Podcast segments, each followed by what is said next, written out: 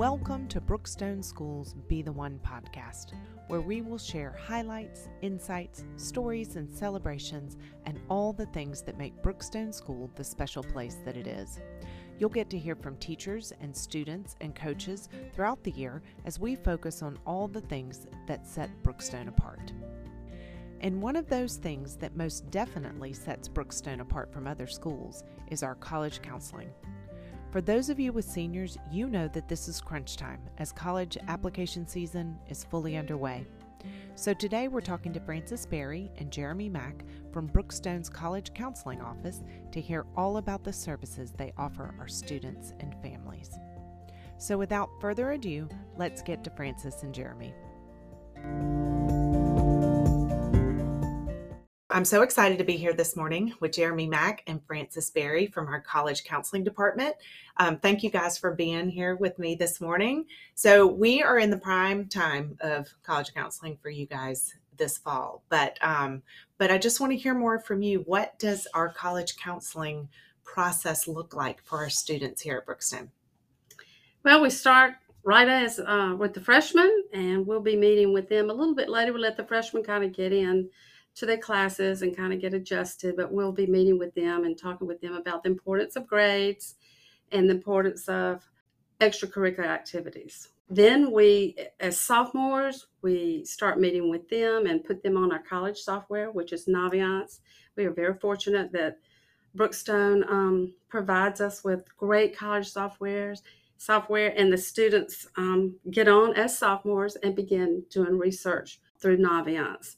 They'll start their resume on their software so that by the time that they're working on their college resume, they'll have all of their activities in Naviance. Then as juniors, we meet with parents and juniors in their in the fall of their junior year and then we start one-on-one meetings in January each junior and parent to talk about college choices. We have a resume workshop. We have a college essay workshop. And the juniors were so lucky. The juniors will start meeting with an essay writing coach and they will have a college essay ready to go when they leave their junior year. And then, of course, as seniors, we see them all the time.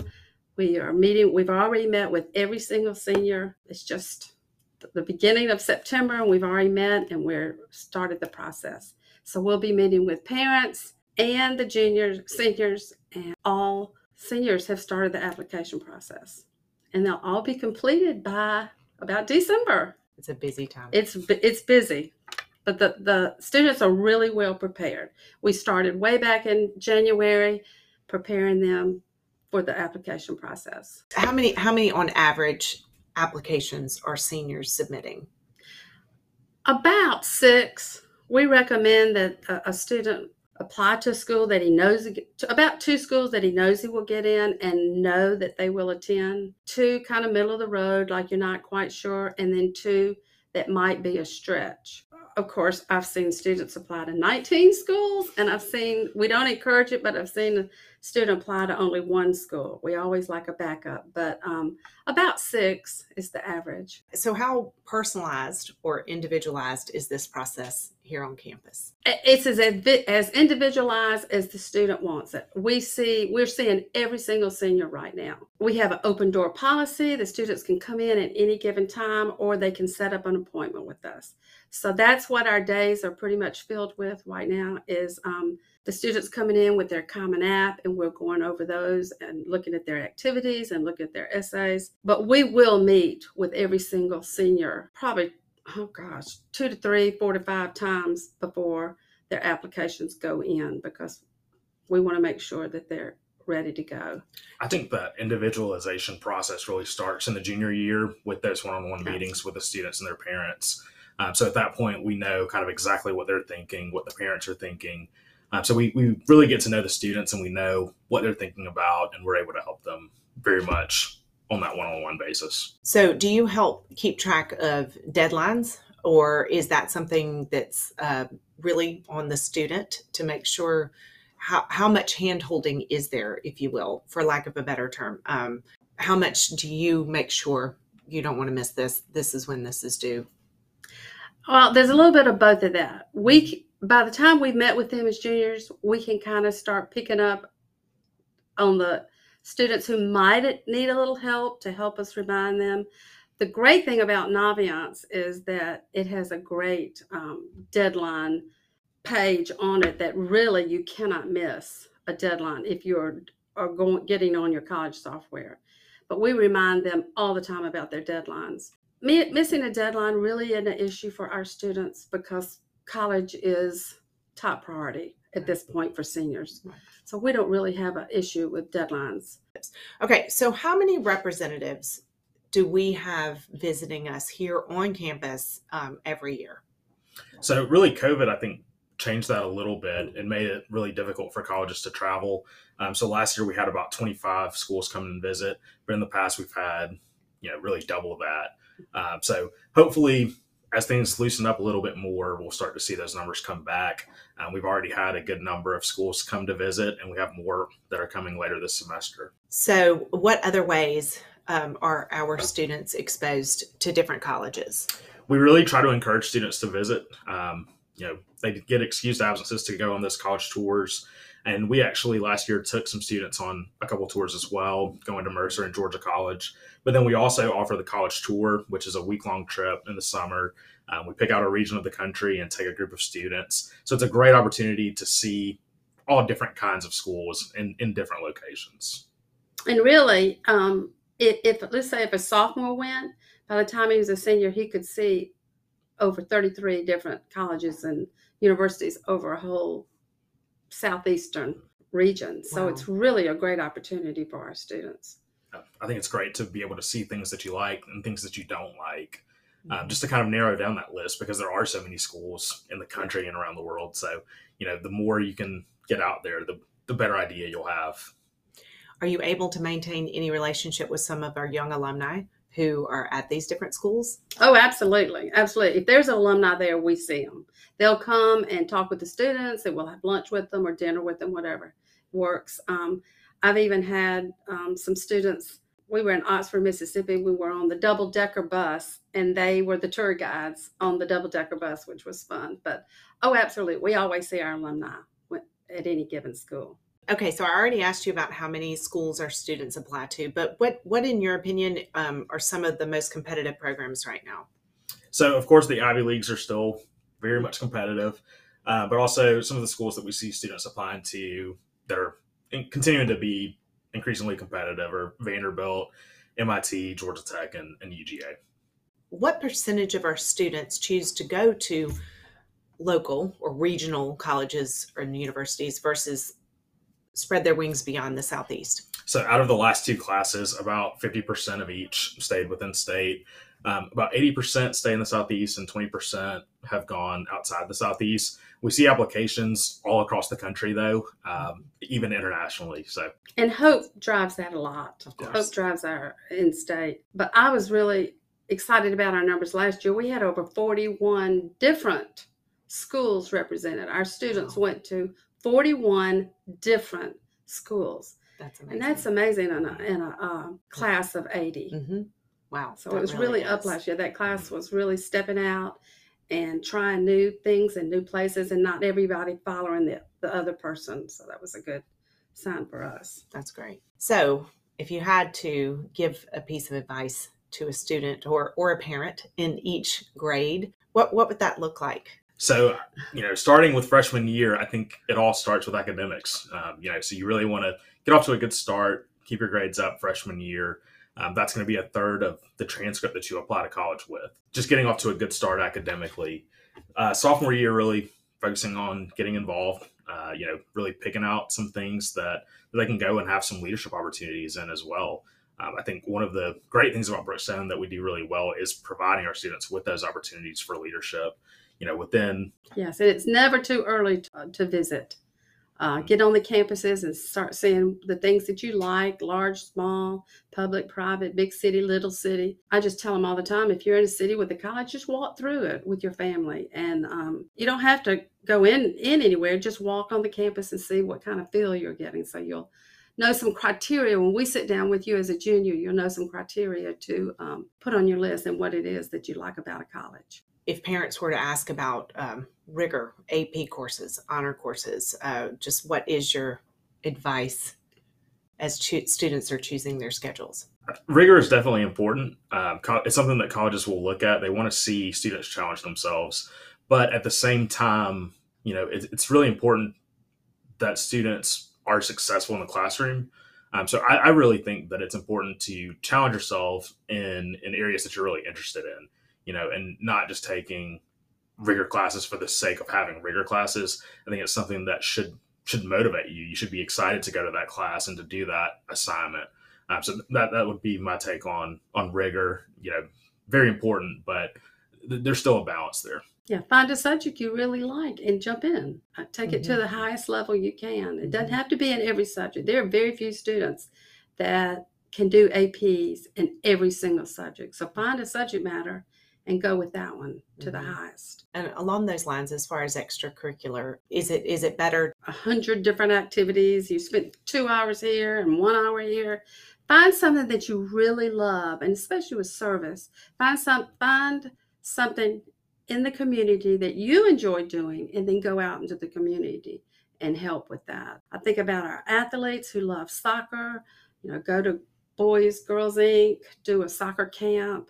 Um, just don't choose an act, don't choose a service just to do it, but take your passion and let them let the community see that you enjoy doing it with others. Well, tell me this. Um, so when you say we have an essay coach, what what does that actually look like?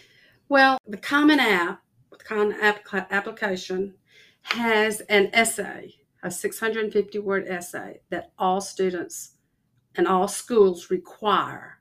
So um, we bring in a, a coach that will work with them as juniors, and they write.